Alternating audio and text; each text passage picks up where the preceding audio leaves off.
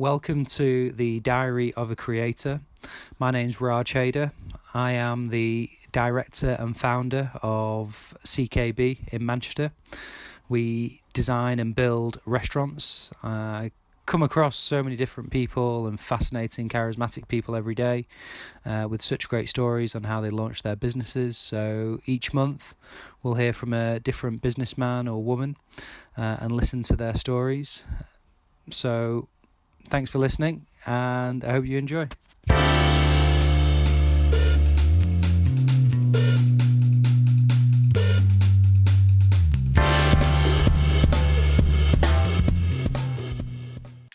Welcome to episode one of Diary of Creator. In this episode, we interview Gary Usher, award winning chef. Um, interview takes place at Hispi, his third restaurant.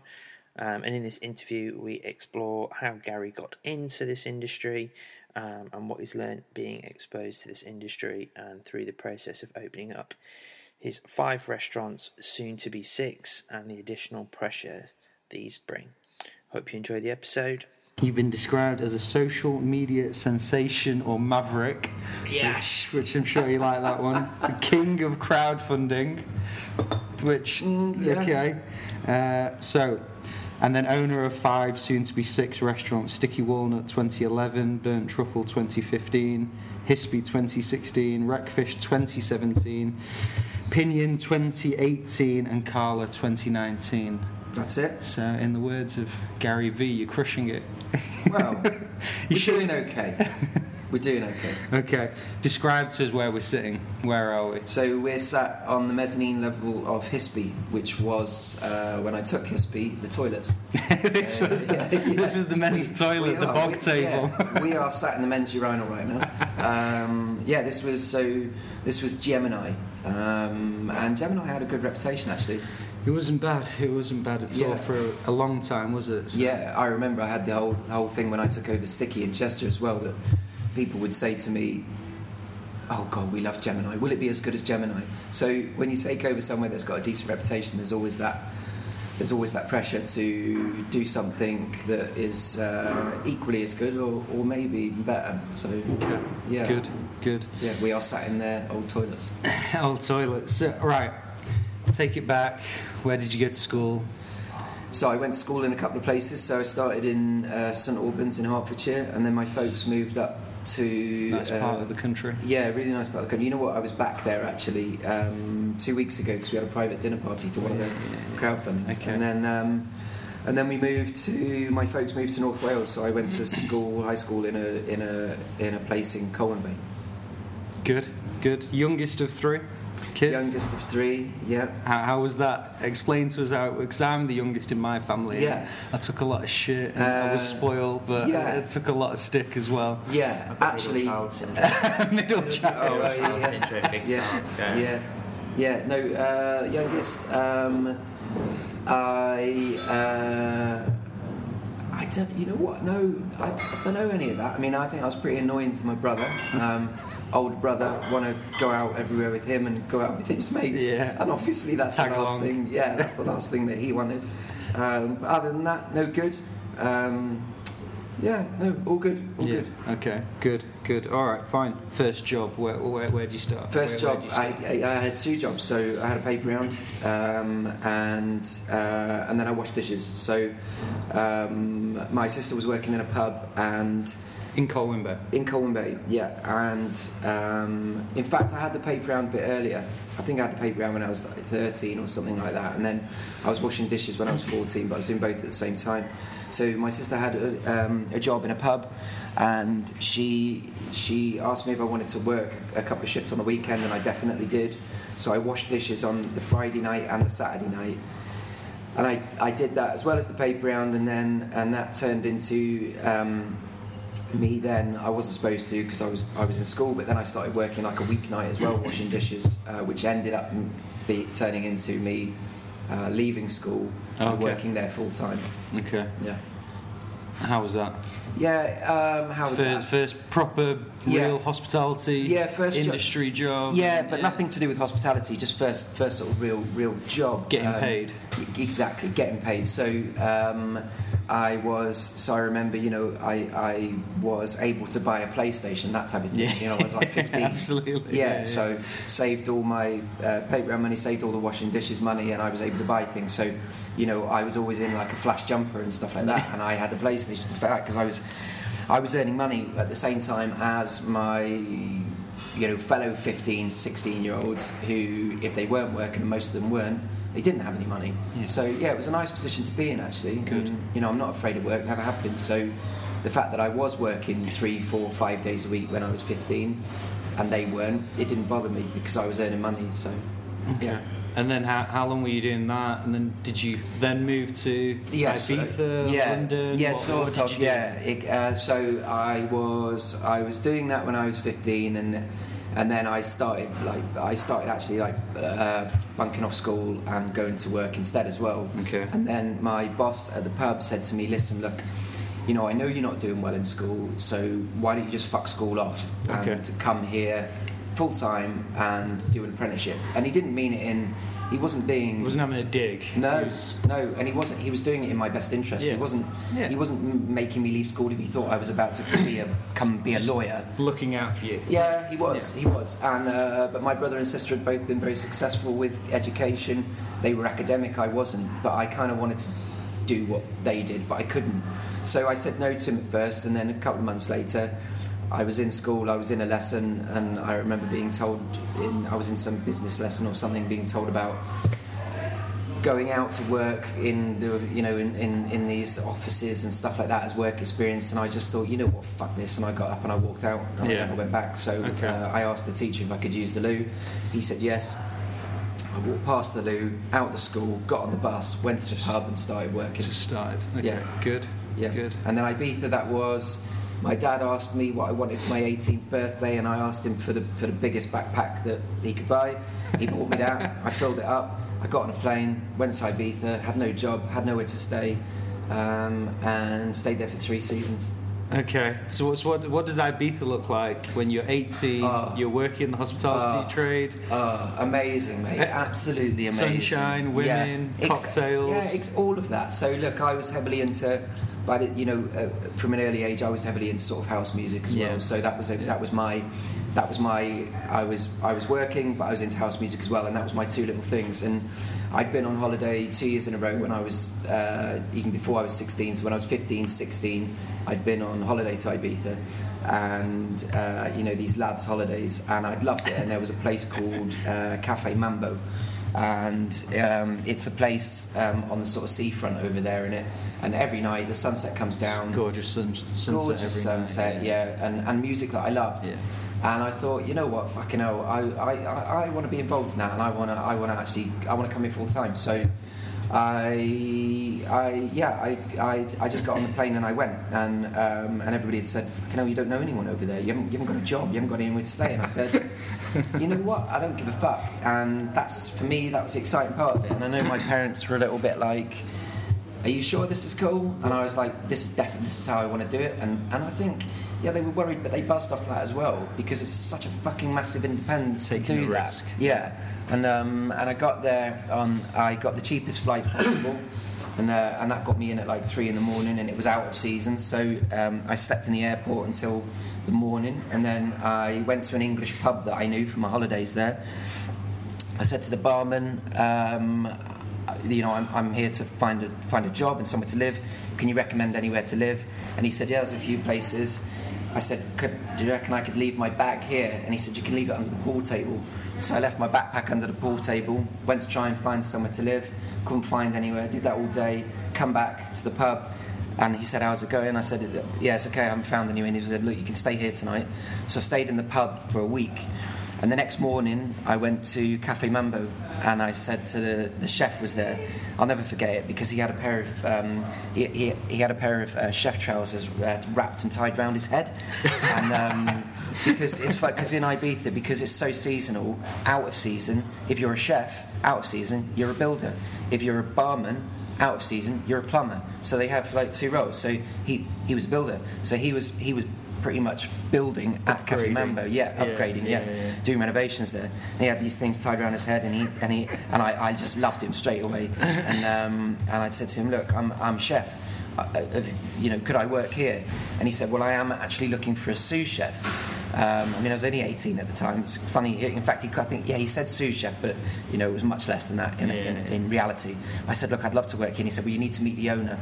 So um, I went back every day for a week, and the owner didn't turn up every day, and he turned up like on the eighth day, and uh, and I got the job. And um, Nice, and you know what? nice. Yeah, and I was ridiculously proud of myself. And I remember phoning home friends and family, and I said, listen, I'm in. I've got the job in Cafe Mambo. I've got what I, I've got. I'm got the job.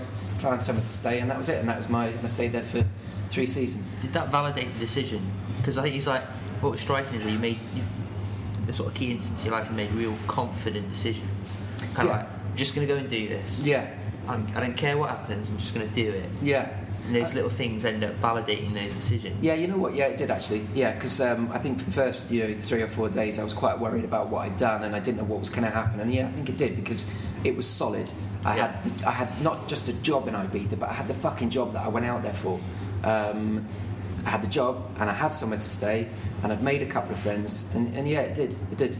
Yeah, it made me feel good about it. Yeah. Sweet. Yeah. Good. Okay. So then, how how do you then land back in London Yeah. from Ibiza? Yeah. So. Uh, I mean, three great summers. I yeah, guess. three amazing summers. Yeah, best time of my life, easily. Yeah. Um, and um, Partying like a rock star. Oh, partying like you wouldn't believe. Yeah, partying like you wouldn't believe. And um, but it was a great thing because you know I was 18 when I went out there, and um, and I I you know before I left I'd got involved in in the dance scene, the house music, like I said, and, and with that came drugs.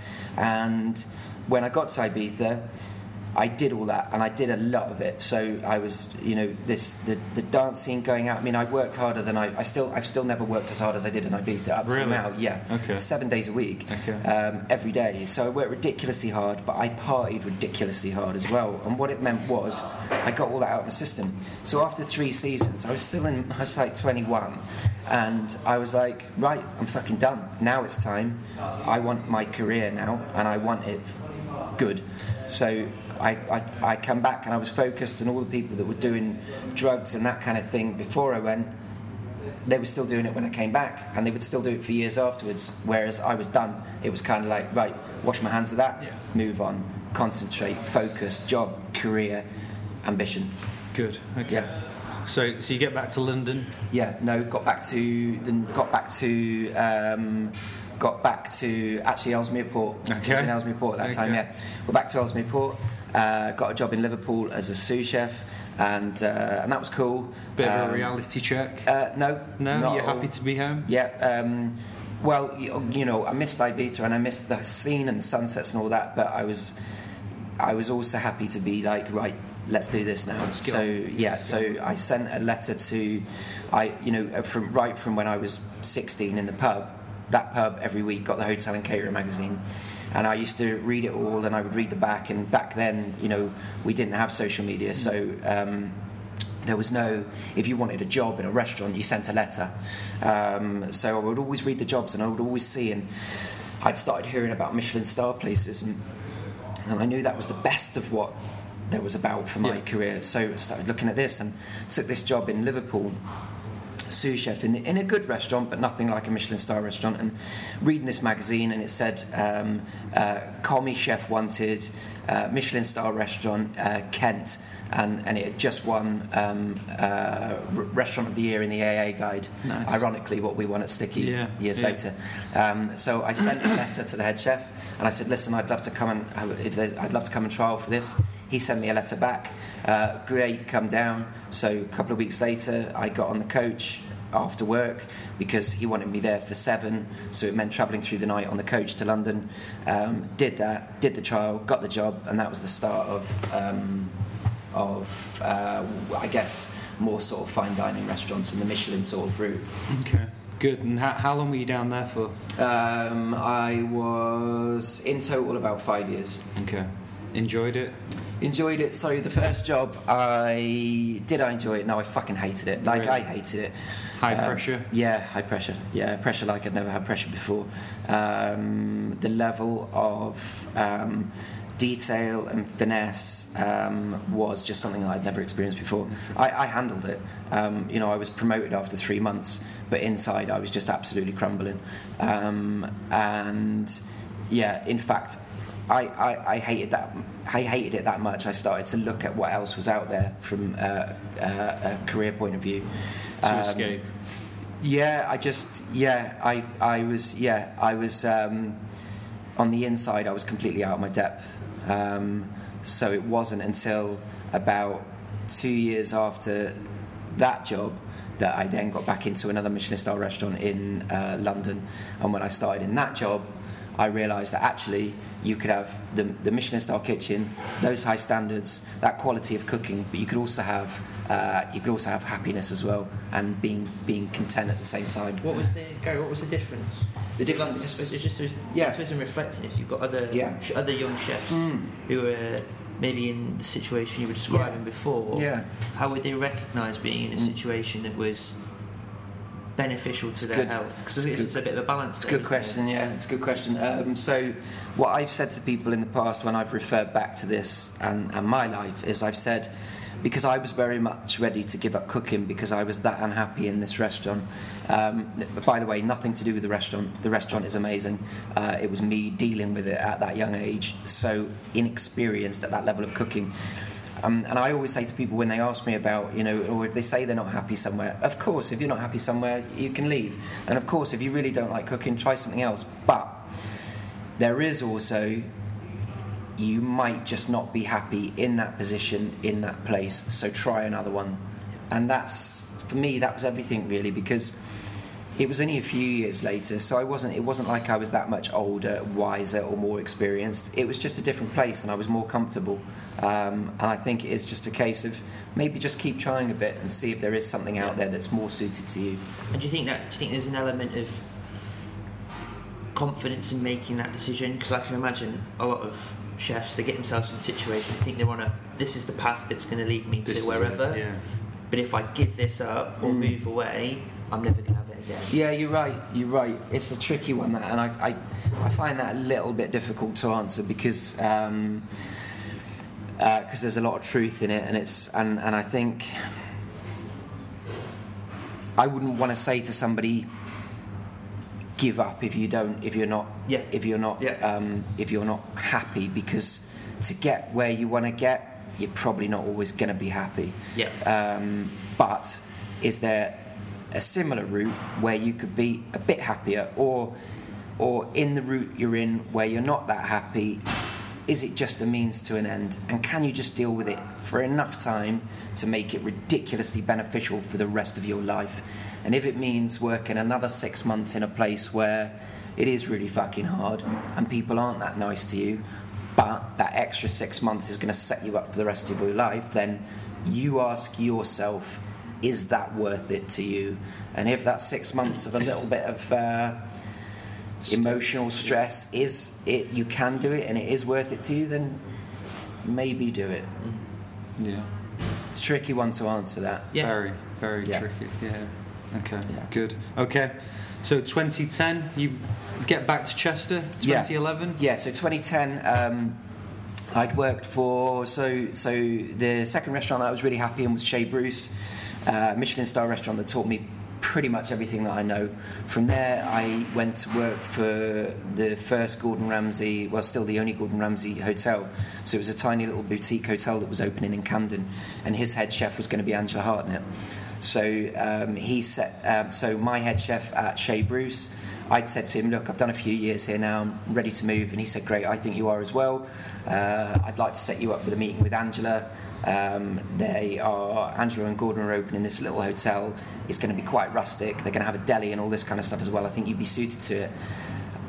At that time, I'd just been offered a job in New York, um, and so I was like, "Fuck, what should I do?" So I never try and close any doors, and I always try and keep every option open. I mean, that's just common sense, isn't Yeah. it? But I really do Yeah.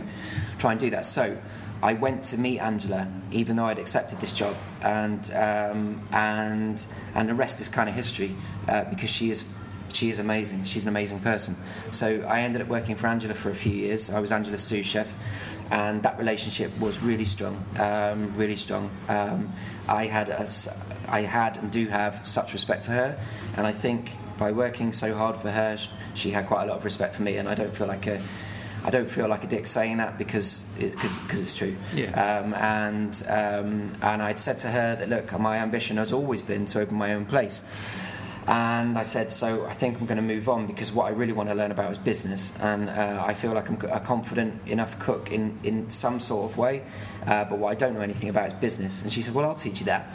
And I said, um, yeah, and, I, and of course, this is Angela Hartnett saying that. So, ridiculously respectfully, I said, um, I know you would, chef, but um, I think I'm going to try and go somewhere that's like, like fucking heavy on gross profits and that type of thing. And, and the chefing role is almost more about um, figures than it is about food. Um, and it, but again, she said, you know, I can help you out with that. But she's such a busy person. Um, I knew that that would probably be uh, difficult for her as Yeah, well. a bit disjointed, maybe. Uh, I don't know, but I just I just felt like it better just to move on. yeah. Um, and so, um, uh, mistakenly, um, I took a job. Um, so Jamie Oliver had just started his Jamie's Italians back in 2009 or something like that, and um, he'd opened this one in Canary Wharf or somewhere. It was like Oxford and then Canary Wharf, and and I knew that their business model was to, to um, was to open a group of restaurants and sell a group of restaurants, and that was their Exit. yeah, and they, they knew that from the start, and I was impressed by that uh, honesty and that level of uh, business um, ambition. So I uh, I went to eat in these Jamie's Italians, and I went probably four or five times, and then and I and the food then I thought was actually great. So I got in touch with them, spoke to them about uh, the possibility of doing something with them. Coming in, I said I'd like to be on on the operational team. They said you'd have to be a head chef first. So I said, okay, well let's do this then, and I and I and I, and I started to go for that. Uh, it, it was a big mistake, and I fucking hated it, and I fucking hate Jamie's Italian, and I fucking hate the teams there.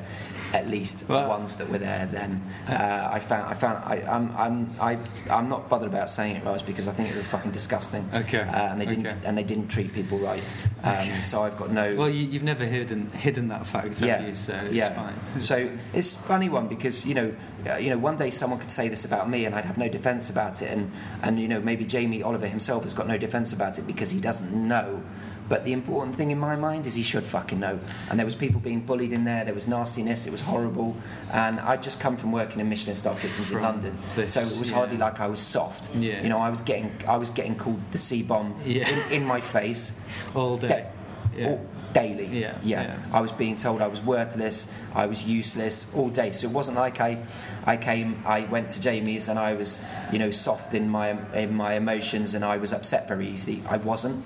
I just found the company pretty disgusting the way Yeah, that they ran. yeah. So I was only there for about eight months, and a friend of mine who I'd been working with in the Chester Grosvenor about ten years previous gave me a call and uh, uh, one of my best friends actually.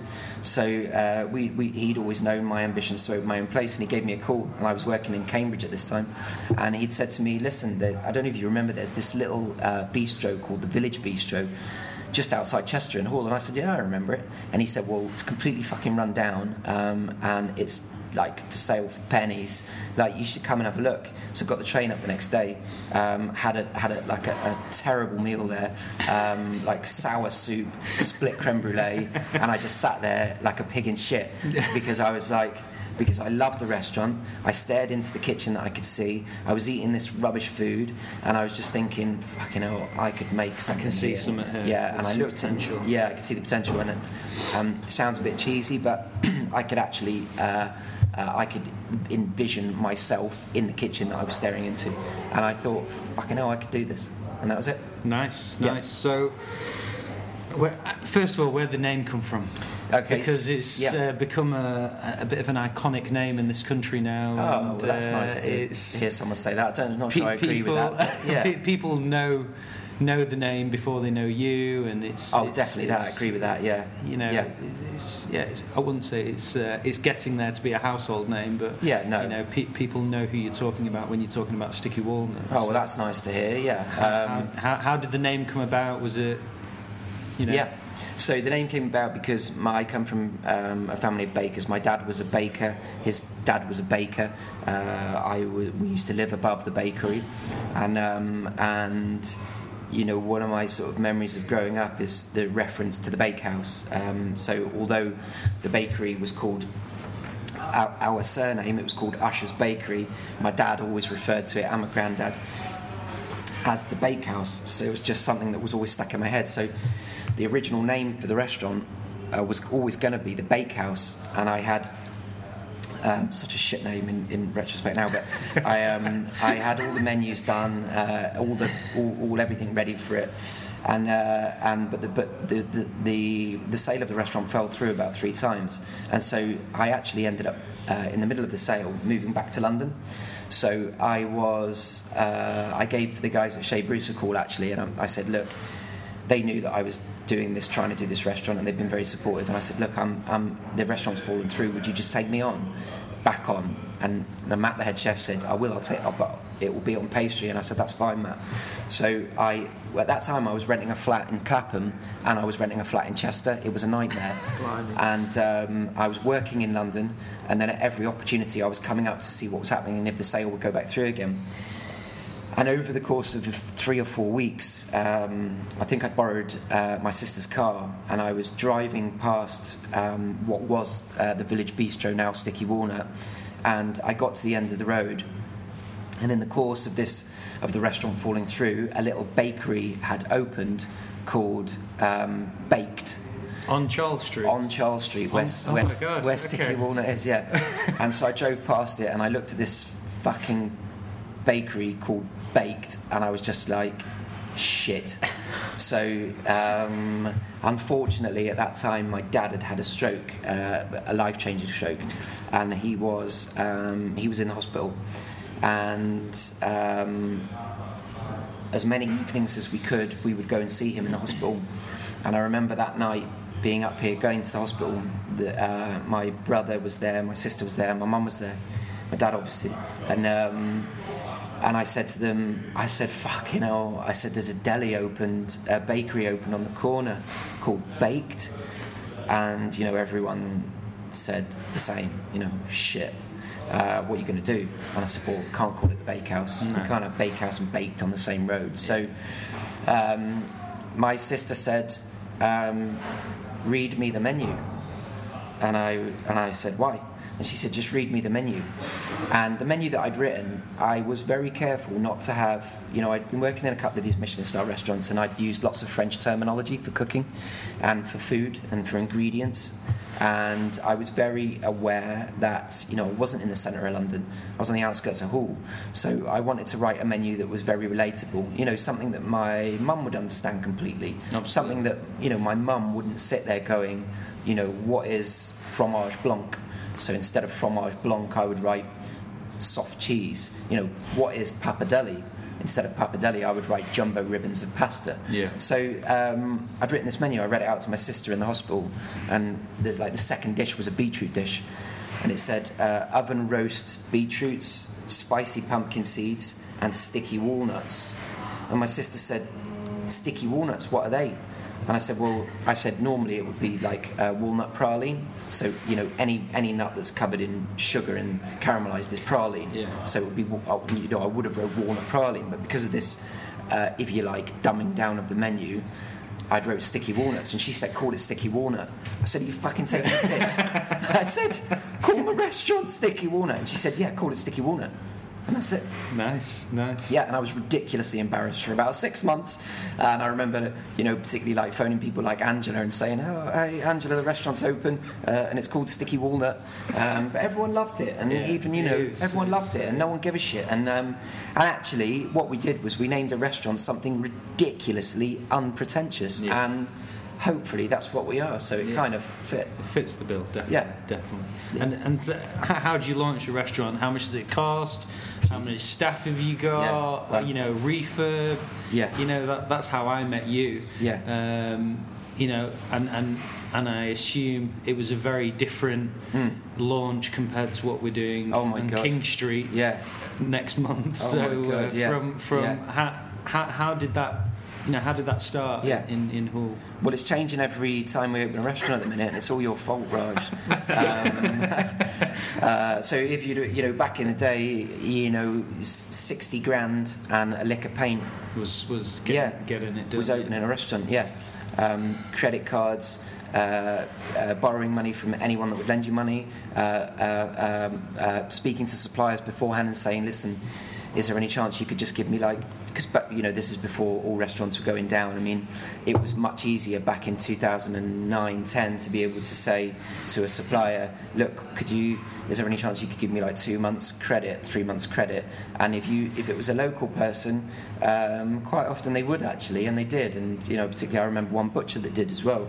And that kind of thing was that was the help that i needed at the start. Um, now like you say it's very different. You know we're looking you know, uh, okay, take the second restaurant for instance that we crowdfunded. Um, we crowdfunded £100,000, and that is pretty much what it cost to open that restaurant. Yeah, yeah. And like you say, we're opening Kala in on King Street um, uh, next month, and we're looking at £600,000. So the difference is polar. Yeah. Um, it's a huge difference.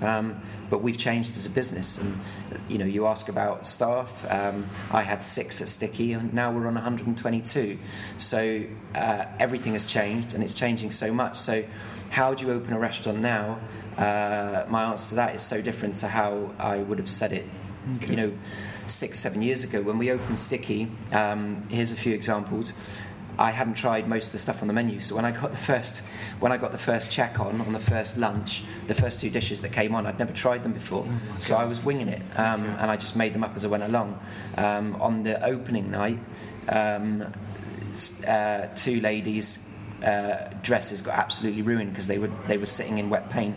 So uh, it's evolving, the business is evolving, I'm evolving with it, and it's turning into something a little bit more organised, I guess. But the Um, most important thing is you, you learn from those mistakes and the, and those things when you start off, don't you? So and and you know it's all a learning curve. It's all a learning curve, yeah. You do learn from some mistakes. I mean, I think you know more than anyone that I don't always learn, and I make the same mistakes twice, three times. No comment keep on that. them. Yeah. um, but I like that. But yeah, it's good. I like that. You know, I like it. that. Yeah, yeah. I um, I obviously my, I want everybody to have an amazing time, and I want the restaurants to be as good as they can be, and the guests that come to love it. But I also like fucking up a little bit. I also like, Being human. yeah. Yeah. Yeah, and and I don't, you know, people will ask me, you know, to that there's, um, you know, will I come to this restaurant opening in two months' time in so and so, and I. I don't say yes, and most of the time it's because I don't like that level of organisation. I, you know, the business is becoming organised around me. There's nothing I can do about it. Yeah. But on a personal level, I just don't like so much commitment. I don't like. Um, I don't. I don't like so much planning, which is where probably you find me so stressful. No comment. Yeah. No comment. Yeah. yeah. okay, so so so we go from sticky walnut, some success, things are going good, and you want to open Burnt Truffle. Yeah. How or where or whose idea is let's crowdfund this? Is it because out of necessity the bank's not lending money? What, where does crowdfunding come from on burnt truffle? Yeah. So, um, yep, Sticky had gone okay. In fact, Sticky had gone very well at that point Yeah. because we'd had a national review that was glowing uh, by by a major influential, uh, probably the most influential food critic in the country. Um, so uh, after that, this tiny little restaurant on the outskirts of Chester got very busy. Uh, it got so busy that um, I thought you know, what's next? I'd like to promote people, but I can't because, you know, I'm the head chef. Uh, I want to promote the sous chef, but I can't because he can't move because I can't move, and so on. So I thought, you know, what what could we do next? And you know, I mentioned Angela a lot, but she was very influential. And one of the one of the things that I remember her saying most was, one of the best things about opening another restaurant is being able to promote the people from within and give other people opportunities, which you wouldn't be able to do necessarily so easy in one restaurant. Absolutely. So I thought, right, fuck it, let's open another restaurant uh, with no money. Um, and I'd had uh, issues the first year because the air conditioning, uh, oh, because people were fainting and sticky, like, you know, regularly on the weekends because it was too hot. So I needed air conditioning, and I'd been quoted about £10,000 to put air conditioning upstairs, downstairs, and close the restaurant for a week. Um, I went to the bank and I said, Look, can I borrow 10 grand? And they said no. And I just thought that was crazy, and I just thought, fuck, you know, why would they not? You know, we're making money. There wasn't any money because I was a national spending it. review. But a national review, yeah. But m- more so that we were making money. There wasn't any money because I was spending it all on the restaurant, on fixing things and, but you know, replacing things that were broken when I bought the restaurant. So there was no money because of that. And I just thought it's crazy. Why wouldn't they, they lend me ten grand? Why wouldn't they support me? Why aren't they? Why am, Why have I not got a partnership with a bank? I thought that's what banks were for. I thought they were. uh, I thought it was a team. Yeah. Uh, and I realised then that you know banks weren't what my dad used to tell me they were when I was a kid. Yeah. Uh, my dad used to say, you know, when you go to the bank, put your suit on. You know, um, uh, you know, not that that's a bad thing now either, but put your suit on. Get, you know, make a relationship with the bank manager. Go out for lunch with the bank manager. Absolutely. That's not Absolutely. what happens anymore. anymore. So, um, and I realised that quite quickly when I asked for this ten grand. And so I started talking to loads of people, and a friend, a friend actually, um, he said to me, somebody that I'd worked for previously, he said to me, "Why don't you crowdfund?" And I'd never heard of crowdfunding, didn't know what it was, and um, I had a look at it. He sent me some links. I thought it was quite like hippie-ish when I saw it first, like you know, all these people just giving you money, uh, and it was very arts and crafty sort of thing. I thought um, I wasn't seeing much in the way of restaurants, and the and, the, and anything that was food orientated back then, you know, ten years ago, was in America. There wasn't really much in the UK, and so I was kind of kind of sold on it and kind of not. I thought it was ridiculously weird, so I quite liked it. Um, and then I remember like the first the first few weeks of pursuing it and speaking to Dan at Natural Selection, who you know very well now. Uh, and saying to him because he did, was doing things like uh, some photography for food shots and stuff like that, and uh, he was good with a video camera. And I remember saying to him, you know, would you would you be able to make a video for a, for a, for a crowdfunding campaign for a project for Kickstarter? And, and he said yes, and we spoke about it. And then I remember talking to my mum about it, um, and saying, look, I'm looking at doing this thing, uh, crowdfunding for the restaurant. She said, oh right. And I said, said, yeah. She said, oh, oh, so you know your brother crowdfunded a book. Oh, really? Yeah. And, uh, and I said, no, no. no, I didn't know that. Okay. So, uh, So did you pick up the phone to him naturally? yes, I did. or- Yeah, I did. Yeah. So I called my brother and I said, so, mate. yeah, you know this book you crowdfunded. Well done on that. Um, and yeah, and so I asked him a lot. And he thought it was a great idea. And, um, and that was it. And that was how it started. Okay, Yeah. good. And and you launched 100k Yeah. So, on yeah, the first time round? that's it. So um, Over 30 days, was it? Yeah, so I had a look at the other, campaigns, and um, and at that point, Claire didn't work with me, who's now the MD, who you work very very closely with now. Yeah. Um, and so I, it was just me, and um, and I didn't have a clue about money, and I didn't even know how much a restaurant cost, even though I'd done one at that point.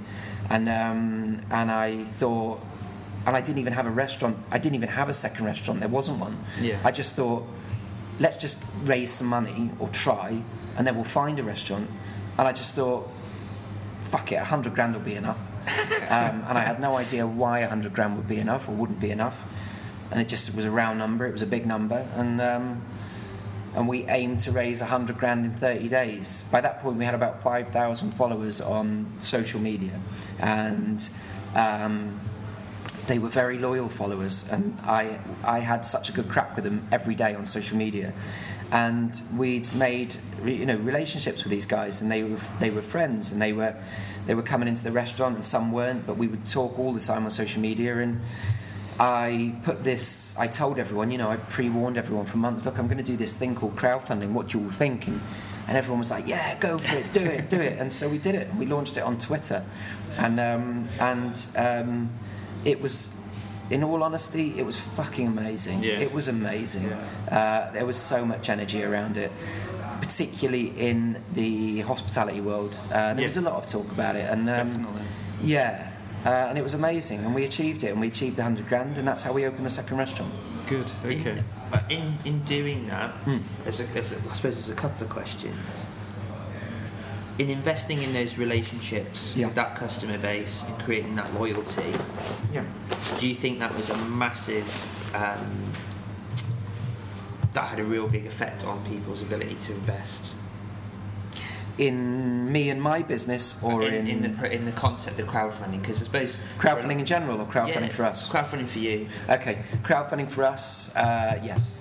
Yeah. And then, what was your when you got your first bit of money from Yeah. crowdfunding? What did you think? Well, I can't even tell you how amazing it was because oh, you know I'm I'm not a very confident person, so um, I'm a proud person, but I'm not confident. And um, and when I, you know, I was so close to not not doing it. You know, even down to the last second of pressing the, you know, sort of um, uh, you know send button for the for the project to launch. I wasn't going to do it, and I remember texting my brother and saying, "Look, Sean, I'm I'm not going to do it, mate." And I remember him just saying, "Don't be a dick, just do it." and um, and I just, you know, I did it, and you know, you say, what was it like when the first when the first you know bit of money came in? The first bit of money came in literally in fucking second, and then ten seconds later another, a minute later another, another, another, another, another, another, until we'd done 20, 25 grand in the first 24 hours. So it, and that was the first crowdfunding that we'd ever done. And so that level of support was just, you know, it was just overwhelming. It was undescribable. It was undescribable at the time, and it kind of still is now because it was just shock. I just couldn't believe it. Um, just amazing, absolutely amazing. And I think that's when you know, properly realised, fucking hell, you know, we've got some people that really, really believe in us. And you've got you, you've got something special, potentially. Yeah, I guess so. I guess so. Um, I am. It's hard to. I'm still so involved in the business. Um, you know, I don't cook anymore, but you know, if I'm not in one of the restaurants, I'm normally sat outside it in my car. Yeah. And, and it sounds a bit odd, doesn't it? Uh, but I am. Um, I am there. I, I haven't got kids, but I'm guessing it's like kids. I just feel um, so attached to the restaurants that I find it very hard to switch off, and I'm always, I'm always, I, I'm like, it's, I feel like I'm completely in the middle of them all the time, every day. So it's very hard for me to put things into perspective and stand outside and maybe look up at the business from above and see what a special thing that actually we do have in terms of loyalty from the people that are involved in it. Um, so I don't notice it too much. It's only very rarely um, in you know in, in times of complete quietness or when I'm away that yeah it's it does dawn on me that we've got something pretty special with, with the restaurants. Okay, good. So, crowdfund burnt truffle. We've spoken about Hispi. Crowdfund this. Lo- Yeah. lose a site. Manage to find a site. Yeah. Launch Hispi. Yeah, Then Wreckfish. yeah, Crazy. yeah. Audacious crowdfund of Yeah. two hundred thousand pounds, Yeah. which um, we're all talking and we're all thinking: Is Yeah. this guy lost the plot? Is he mad? But yeah, I remember What- you what- saying that to me. Yeah. What's what are you fucking doing? You said. Uh, and and the, and the space from I remember from launching Hispi, I remember going away on holiday, and I can remember coming back on holiday. I think I've been back for about two weeks. I've done some snagging in uh, so probably about four weeks after launching Hispi, and then I get a text from you with a photograph of some shitty building in, um, and he's and you're asking me, do you know Almost Famous in Liverpool? I said, yeah, I know where Almost Famous is in Liverpool. Oh, I've I found I found something in Liverpool. You know, what, how, how did that how did that conversation? Yeah. were you out looking? Yeah, no, what, it wasn't. happened? Yeah, that's an ama- You know what? It's an, Wreckfish is an amazing story. It is fucking amazing. Um, I don't think about it enough. You know, um, so. We, like you say, we'd been open here for three weeks in Hispi. We'd been open in Manchester for three weeks, and a friend, Stephen Burgess, he sent me a text message and he said, "Look, he said, he said, um, I've, I've, I was looking at this site in Liverpool. There's these two brothers, landlords, really cool guys. I was looking at the site for potential of taking it on, but um, I can't. He said, I know you've just opened Hispi, but I know what you like. You should go and have a look. And I got in the car the next day, and, and I did. And um, and he was right. The building the building was amazing. Like it's a, dere- a completely derelict building. It had been derelict for, for ten years or something or more. And um, but it was amazing. And I walked around it with the landlords, and um, and, I and we got to we got back upstairs to the top to the door, and they said, "What do you think?" And I said, "It is fucking amazing. It's amazing." And they said, "Yeah, it's, it's you know we th- you know it's a stunner." And I said, I, I love it. I said, I, I would love to do a restaurant here. And they said, oh, you know, that's great. We'd love you to do a restaurant here. And I said, I haven't got any money though. Um, I said, As you do. as you do. And they said, oh, right. I said, well, I literally haven't got a penny. I haven't got a penny. And they said, oh, okay. And I said, but I do this thing called crowdfunding. And I'd love to, I'd love to maybe do a crowdfunding for this. And they just, they said, they said, yeah, straight away. And I was, you know, I was shocked at that. And I just thought it was so cool.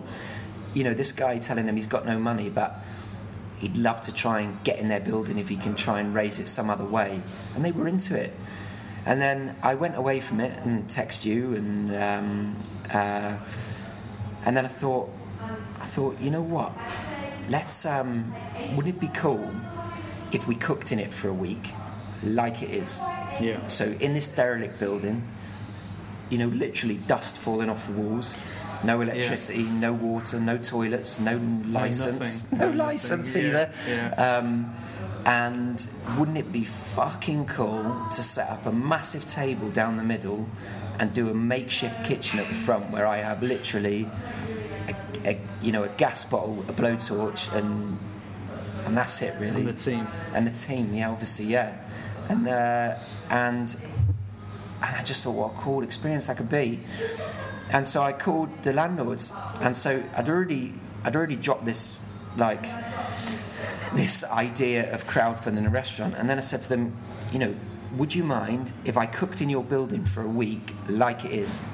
And they said, yeah. And so and so and so we did. So we set this thing up. So we said, so again on social media, I said to everyone, look, I found this building in Liverpool, showed everyone the pictures, and I said, I'm going to try and do a pop up for a week. And how about if I like sell tickets but for free?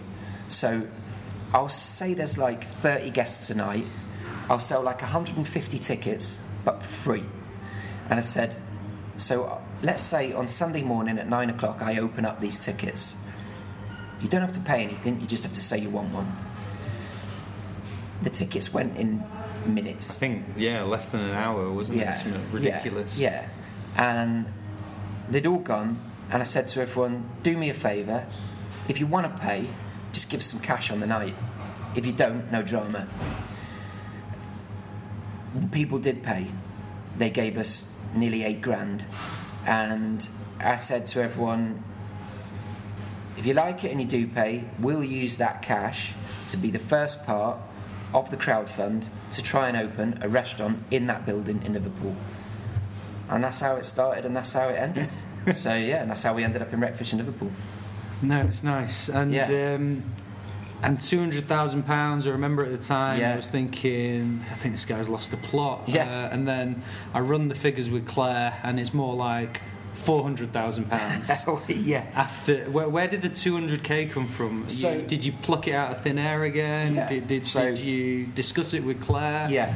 So that um, actually that one I did discuss with Claire, but she said, you know, you'll need more than two hundred grand. I said, fucking hell, Claire. So we can't. I said, I'm not going to be able to crowdfund two hundred grand, let alone more than that. Yeah. So I said, look, two hundred is the max. If we try and do two hundred, then the bank should lend us money if we've got two hundred k. So that's what we did, and we and we somehow managed to raise two hundred grand on Kickstarter with some really uh, big influential people helping us. Tom Kerridge helped, Michael O'Hare helped, Daniel Clifford helped. I mean, the list honestly, the li- there's like you know ten ridiculously high-profile uh, celebrity chefs helped, which I didn't had no idea they would, and they ju- they just did, and so got the two hundred grand crowdfunding then secured 200 grand loan from the bank and then secured another 100 grand finance and that's how Wreckfish opened And and how's Which is- Wreckfish doing? yeah so mate well look so uh, Wreckfish is doing amazing and then like you said when you were talking about you know the accolades and awards and things that we've won in Wreckfish's, Wreckfish's first year it were it came 19th in the top 100 restaurants in the country Yeah. so from me walking around a derelict building with not a penny to a 500 grand city centre restaurant in Liverpool opening um, coming 19th in the 100 best so yeah Satisfaction, sense of Satisfac- achievement. Uh, sense of achievement, yeah, yeah, sense of achievement with that. Um, and and as you know yourself, because you're the one that fitted it out, Wreckfish is a stunner. It's gorgeous. It's a stunner. It is. It is a stunner, uh, and everyone that goes in there says it. yeah. Yeah, it from is. like, Raj shared me the, uh, the the journey, and uh, I, I took that that moment where you're in there cooking in what's basically a shell of a building. Yeah, I, I was just scratching my thinking, what's going on? Yeah. and then it was nuts. when when that finishes and you see the end product, Yeah. you just think, shit, that's It's that's amazing. It's Yeah. amazing. It is amazing. And Wreckfish is such a stunner of a build. I mean, I, I we sort of, I'd said to you that um, after the pop up, I'd said to you, look, Raj, let's see if we can, let's try and build a restaurant around the pop up. Yeah. So could we have this massive communal table upstairs with a huge kitchen in front of it? Yeah. And you said, yeah, of course we can. And then for the look of it downstairs, you know, I'm quite open to everyone that I just absolutely love Hawksmoor and the way Hawksmoor looks. So I said to you, look, can we sort of can we look at the downstairs and have a look at the way Take that Hawksmoor, yeah, that, the yeah. way that Hawksmoor does their sort of, and I think you called it like you called it like old English or something like that, didn't you? And um, luxury British yeah. colonial panelling. that's it, colonial you used, yeah, and um, and and so that's what we did. We took inspiration from places like Hawksmoor. I'd said to you that um, I said to you, this, there's this restaurant that I really love in London. I love the look of it called the Clove Club, and you said, right, let's go for dinner then. So we went down to the Clove Club, Yeah. had dinner down in the Clove Club, and I'd really said, impressive. yeah, amazing, fucking amazing restaurant. But I'd said to you, look how open that kitchen is. That's what I see as um, Wreckfish, and you said, yeah, that's what we can do Yeah. then. So, so the plan was to almost feel like you're sitting in in the kitchen when you're on that ground floor, you know, and, and Yeah. you're and you're, you're part of. Uh, and I know you wanted the past to be really low. Yeah. So, Mm. so it was almost like someone's kitchen at home. Yeah, Uh, exactly, and it is. I mean, logistically, it's a fucking nightmare. The, rest- the restaurant doesn't actually work, but it Yeah. is. It's, it's exactly how we wanted Yeah. it to look, isn't it? Yeah, So, absolutely. Yeah, No, that's good. Okay. Fast forward. yeah, 24 hour crowd fund. Yeah. We all think you're on drugs or you've Yeah. gone mad again. Yeah. What, Yeah. what, where, where the hell does the Pinion crowd fund yeah. So look, right, so we we the landlords of Liverpool told us about a Betfred shop that they had in Prescot. Uh, like you said, fast forward, uh, we went for it. So again, we needed to raise money.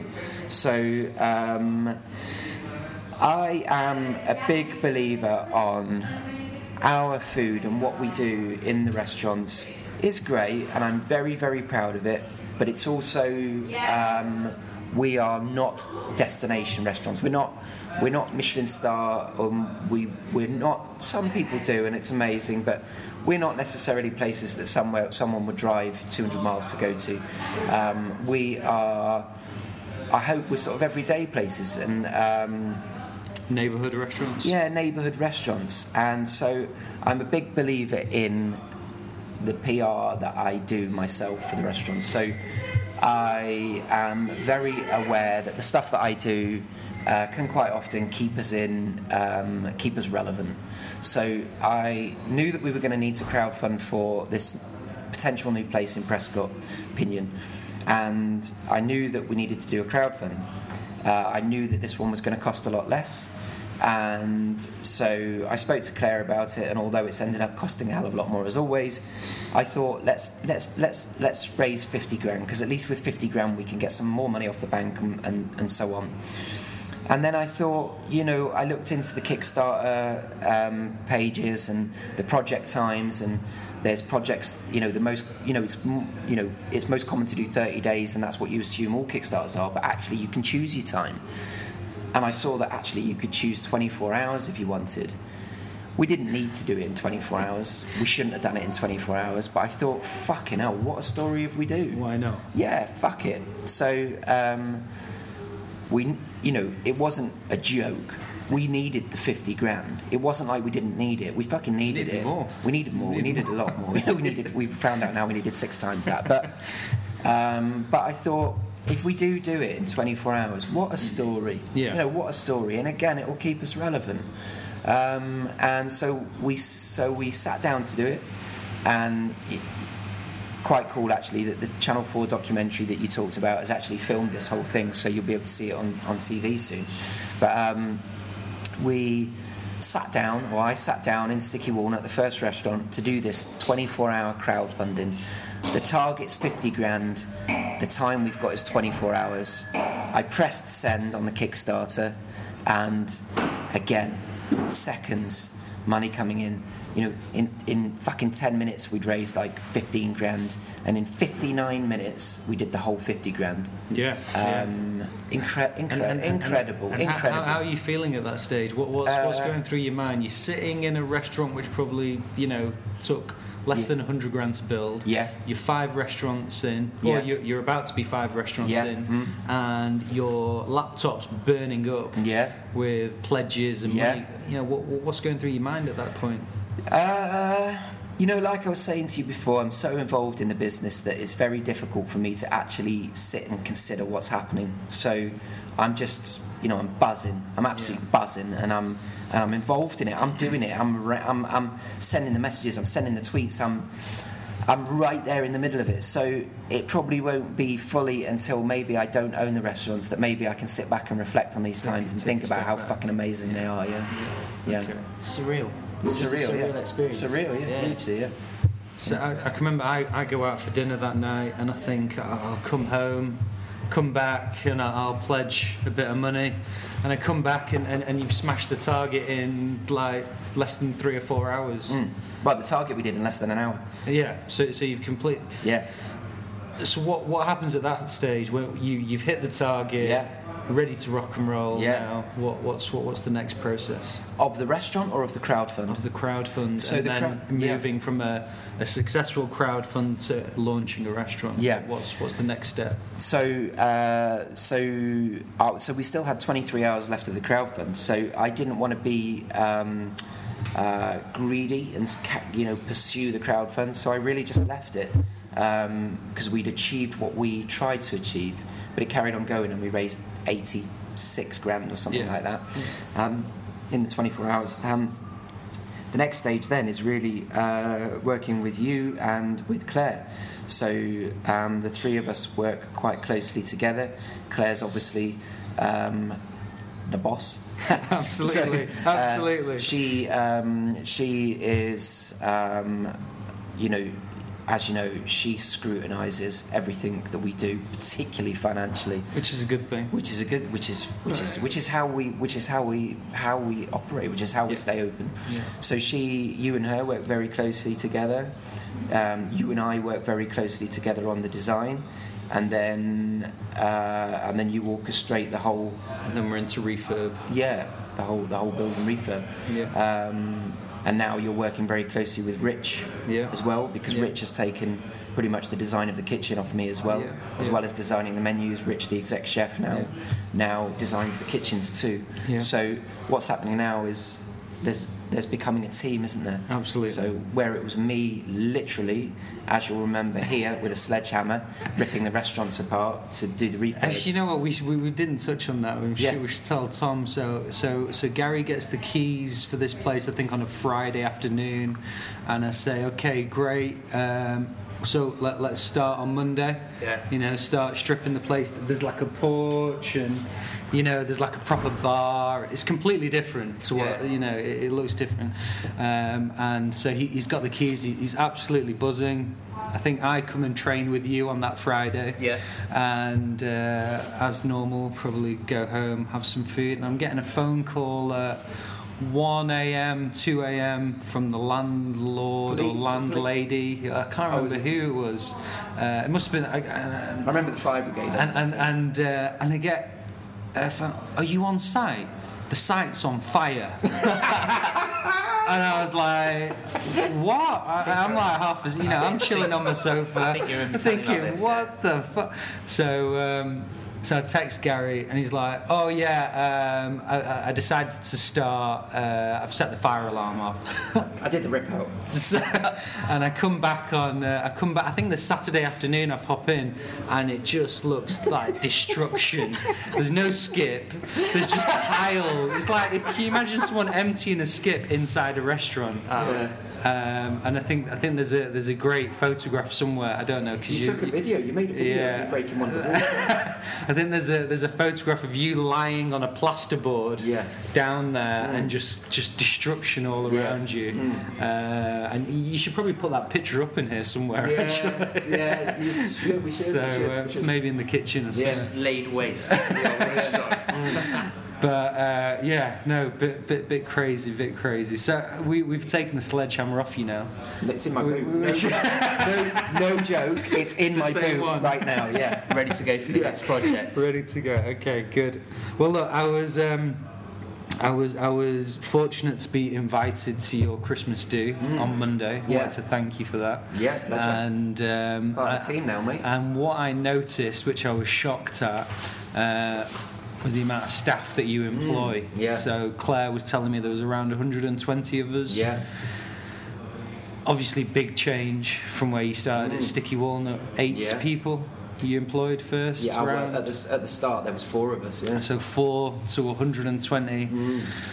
I've noticed it's a young team, Mm. or we're getting older. I think is probably more. Bit of both, mate. I reckon. There's probably more to more, more to it. Um, do you, do you find yourself a mentor, a parent? You know, Claire was saying to me she feels like a parent at times to Mm. these staff. Are you are you a mentor to these Yeah. guys? Do, you know, these guys must look up to you massively. Oh, I don't know about that, but I, I, um, I wouldn't want to like uh, patronise them by saying that I was any of those. Um, but I would hope that they all know that whatever help that they need in either their personal life or their work life, then I would be there.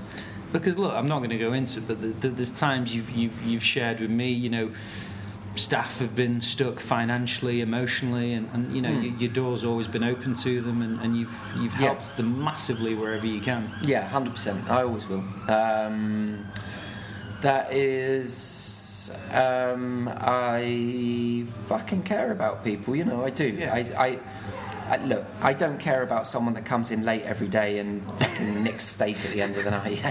um, I don't care about somebody that's abusive to other members of staff. In fact, we sack them. But um, I care about people that care. Good. Uh, and if Good. people care, then there's no end to the help that I will give them in their lives. And that includes buying a car, getting a new job somewhere, any advice I can give them emotionally. Not that I'm the best person to do it, but I, I will if they want. Uh, there's, I am. I, I'm there if someone needs anything, I, and I hope that they know that. Yeah. Good. All right. Good. You. Success gets banned around a lot, and, and I know you don't like talking about Yeah. success, Yeah. but you know, from the outside in, a lot of people probably see you as a successful person. Yeah. You know, how, how do you gauge success? What would you? do you- Oh, fucking hell. I don't know, Raj. I, I Google the word success all the time um, because, Because it's not always financial. no, but if you Google it, it is. Exactly. Yeah. Do you think that's the issue? Uh, I think it's, it's, it's stuck in a No, because finan- like No. most people think of success in a financial. Sense. I'm not sure. I get this is a bit of a head fuck. This because I um I if like the tr- the, the translation of it things comes up like uh, you know, obviously financially uh, being being respected by your peers. Um, there's all sorts of things that come up, and when I look back to you know. Even in the first couple of years of Sticky, but much, but, but before that, you know, I always said, all I want to do is be successful but uh, and I said this to the we did an article for the Times uh, yesterday, so I feel a bit of a fraud saying it again, but it's very true. Uh, there's no there's no direct connection between uh, success and financial reward, success and happiness, happiness and financial reward. They're not they're not directly connected. There's no reason ever for them to be. They can, but it's not automatic. So if I'd have looked back 10 years ago and realised that actually success doesn't, doesn't mean happiness, success doesn't mean financial reward, it can mean both, but it's not automatic. And I think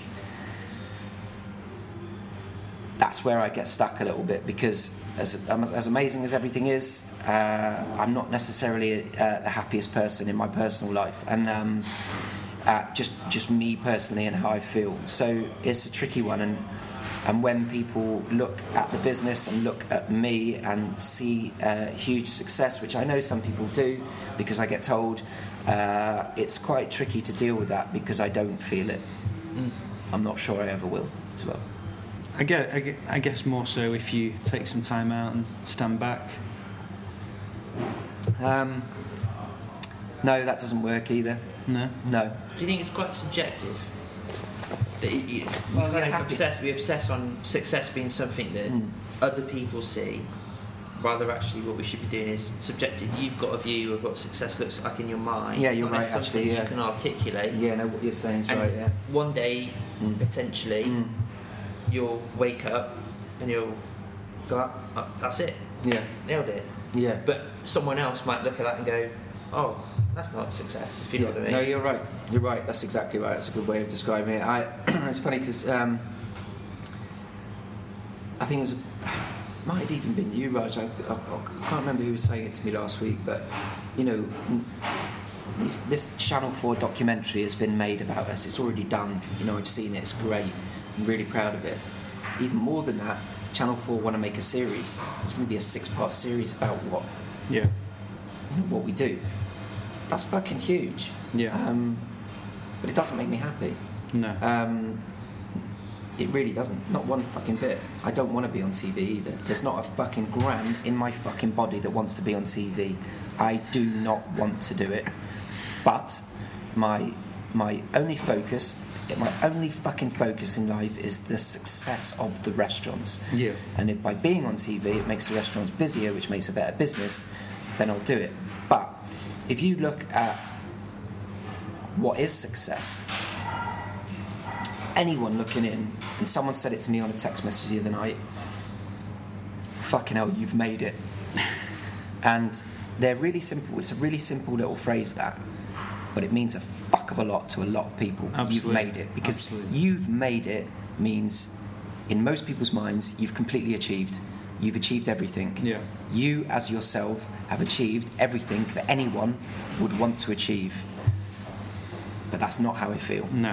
one bit. And you know, the week before, and I can't remember whether, whether it was you that was saying it, Rose, but it looks like potentially I could take what we have for granted, Yeah. but that is not the case. Just because I am, I appreciate where we are. I don't take it for granted, but it doesn't mean that that level of what looks like su- success means that you're happy. Yeah. And for me, it doesn't. And I know that sounds fucking No, depressing. No, not at all. But it's Not true, you know. Yeah, yeah. There's no point me having a chat with you on this and fucking, Yeah. you know. There's no point chatting with anyone really and not telling, especially especially you, you Raj, because I know you so Yeah, well. There's no point absolutely. me not telling you, telling you the truth. Yeah. If I was having a chat with a with a guest in the restaurant on table five and they were they and they were telling me they had a great they had a great blade of beef tonight, I'm not going to sit there and tell them that I'm not happy. Yeah. But in a in a situation like this, and we're talking about business, and the whole premise of, of it Yeah, is is what's happened in the last ten years. Well, actually, it doesn't all match up in that way. And, and how, how do you manage it? How do you manage your well-being, your mental Fucking hell, health, your Jesus, state of Raj, mind? Fuck's sake, mate! You, You didn't know. tell me it was going to go this deep. Is that Um, a can of worms question? yeah, I manage it. So I, I don't manage it. So um, I speak to someone at the minute. So I'm, I see. Um, I guess it's called a therapist. So Yeah. I speak to someone. It sounds fucking hell. I sound like I live in fucking Beverly Hills or something. cliche fucking No, no, no, lifestyle. not at But all, no, I speak to someone Yeah, because yeah. I wasn't sure how to manage it. Because Yeah. yeah, I haven't been the happiest person for the last five years. Um, I'm, you know, I'm gunning through my career, I think, and I'm gunning through the ambitions and where we want to get, and that's never ever going to stop. Yeah. But uh, dealing with it, yeah, in my head, yeah, I talked to someone about it. Um, Good. that's only a recent thing, so I'm not sure how that's going to go. That's only been for the last six months, so. Um, yeah, and then managing it, um, you know, I don't manage it, Raj, is the honest answer to that. You know, everybody tells me to go on holiday more and all this kind of shit. Um, and I've started doing that, you know that. You know, I've been away like three times in the last 18 months. In the first five years, I didn't go away Yeah, anywhere. yeah, you know, the right. first three years, I didn't even take a day off. So it's getting better. But in all honesty, when I do go away and when I do take holidays and I do try and manage it like that, it doesn't really make any difference when I get back. But the time that I'm away, you know, I've just been snowboarding and I'm 37 now, and it was something that I only learned a couple of months ago to do a trip in the Alps with this Michael O'Hare um, event. And the times out on the Alps on my own on a snowboard was f- bliss, was absolute bliss. And at those points, I felt happy, I felt clear, I didn't think about work, and that was great. Surrounded by gorgeous views. Oh, weather, Jesus. beauty. The sun, the snow, just the freedom of being on a snowboard. Sounds cheesy again, but it's true. Uh, so that's great. But, but but when I come back, it's the same, and I'm in the same I'm in the same headspace. So yeah, reality, yeah, reality, and and, and life, and. And, and a similar feeling to the feeling that I had before. So those kind of things don't fix it, in my opinion. So when you say how do I manage it, I don't, and I'm not sure how. Okay. But is it, I would, would you say that that's a point of growth? In the fact that, you know, early on, you wouldn't have been able to separate anything. It was all you know, full on. Mm. But now you're at a point where you recognise you can take some time out, but then return back to the, the reality of it, Mm. and it's less stressful, would you say? Or, No. No. I um my my my head has, has never been as fucked as it is right now. Um in um and like I said to you before, I'm not. It's not like I'm cooking every day in the restaurants. Yeah. I'm not. I don't cook anymore. So, and it's not like, you know, from a physical labour point of view, there isn't any. Um, from a demand of my time, me, and anything that I do, there isn't any. Um, so I'm under no pressure in that sense. But my how I feel in my head about everything, the pressure and the stress of just the responsibility, I guess, uh, is as intense as it's ever been. so this, I suppose in some way, this, the stresses don't change, they're just different in terms of the way that you've evolved through this journey from, like you say, at the start, you're invested, you're there Yeah. all day. Yeah. As you move on, you're Mm. able to move, not, you don't eliminate the stress, but you're able to share that stress with people. And I think Yeah. what I think of the resounding things of the sort of where we've well largely talked about you positively, Yeah. um, and this and the information you shared with me, it definitely looks like there are some exceptional people around you. Mm. Oh fucking hell, yeah. And how does that how does that help? And how has that helped your business journey? Oh right, okay. There's two questions there. So, how has it helped the business? Well, this, the business wouldn't be there if it wasn't for those people. It's it is the business. Um, I'm not able to do the things that these guys do. They're fucking amazing. How have they helped me with my stresses? It hasn't helped. Yeah. Not one bit. Um, and not because what what they do is amazing. The exec chef is a much better cook than me. The MD is she's just fucking incredible. She's an incredible business person. Um, but that doesn't make me feel any different. Yeah. Sorry, that's the honest answer. No, and I think that's I think that's It's two different things, though, isn't it? They are running the business exceptionally. yeah. And I think what, what you're saying is that you will you will always hold yourself to a standard that means the, the stress will be there. Is, is that Yeah, maybe. I'm not sure what it is. I mean, it, like you know, this is what I'm trying to work out why I'm why I'm why I feel the way I do. But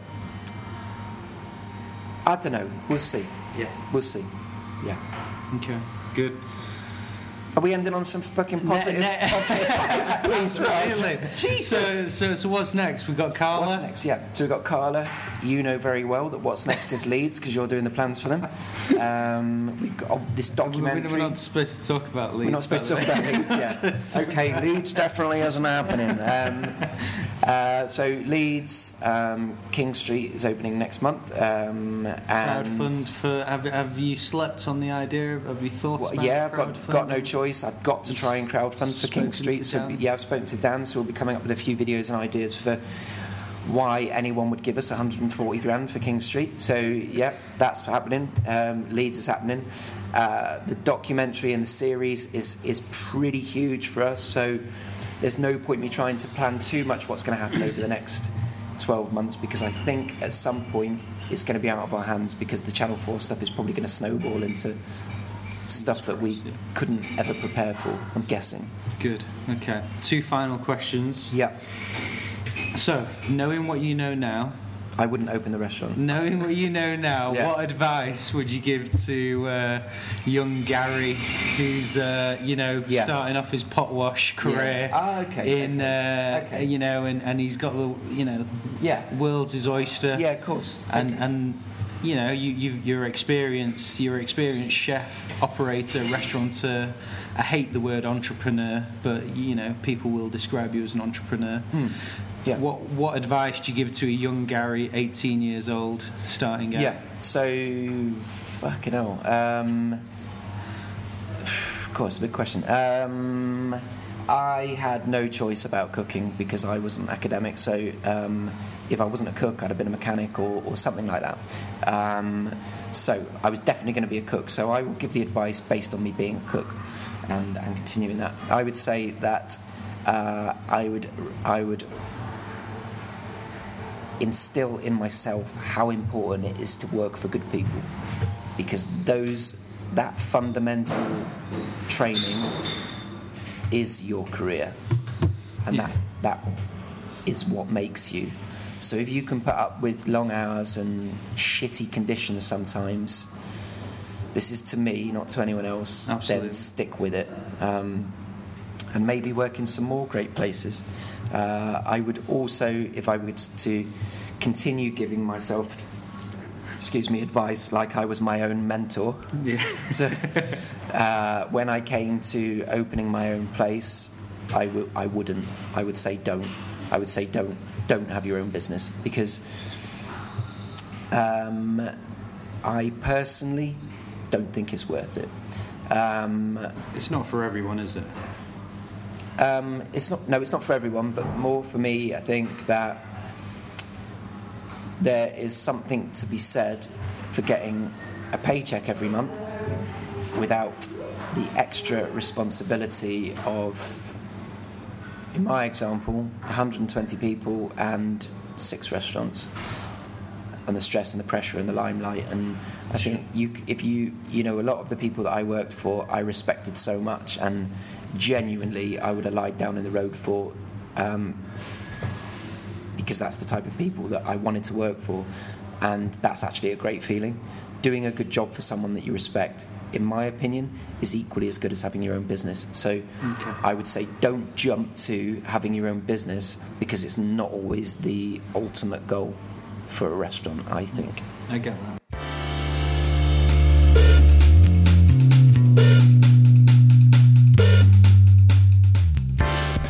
hope you liked that episode of Diary of a Creator with Gary Usher. If you like what you heard, please feel free to uh, like and share on all of the platforms we use and stay tuned for the next episode.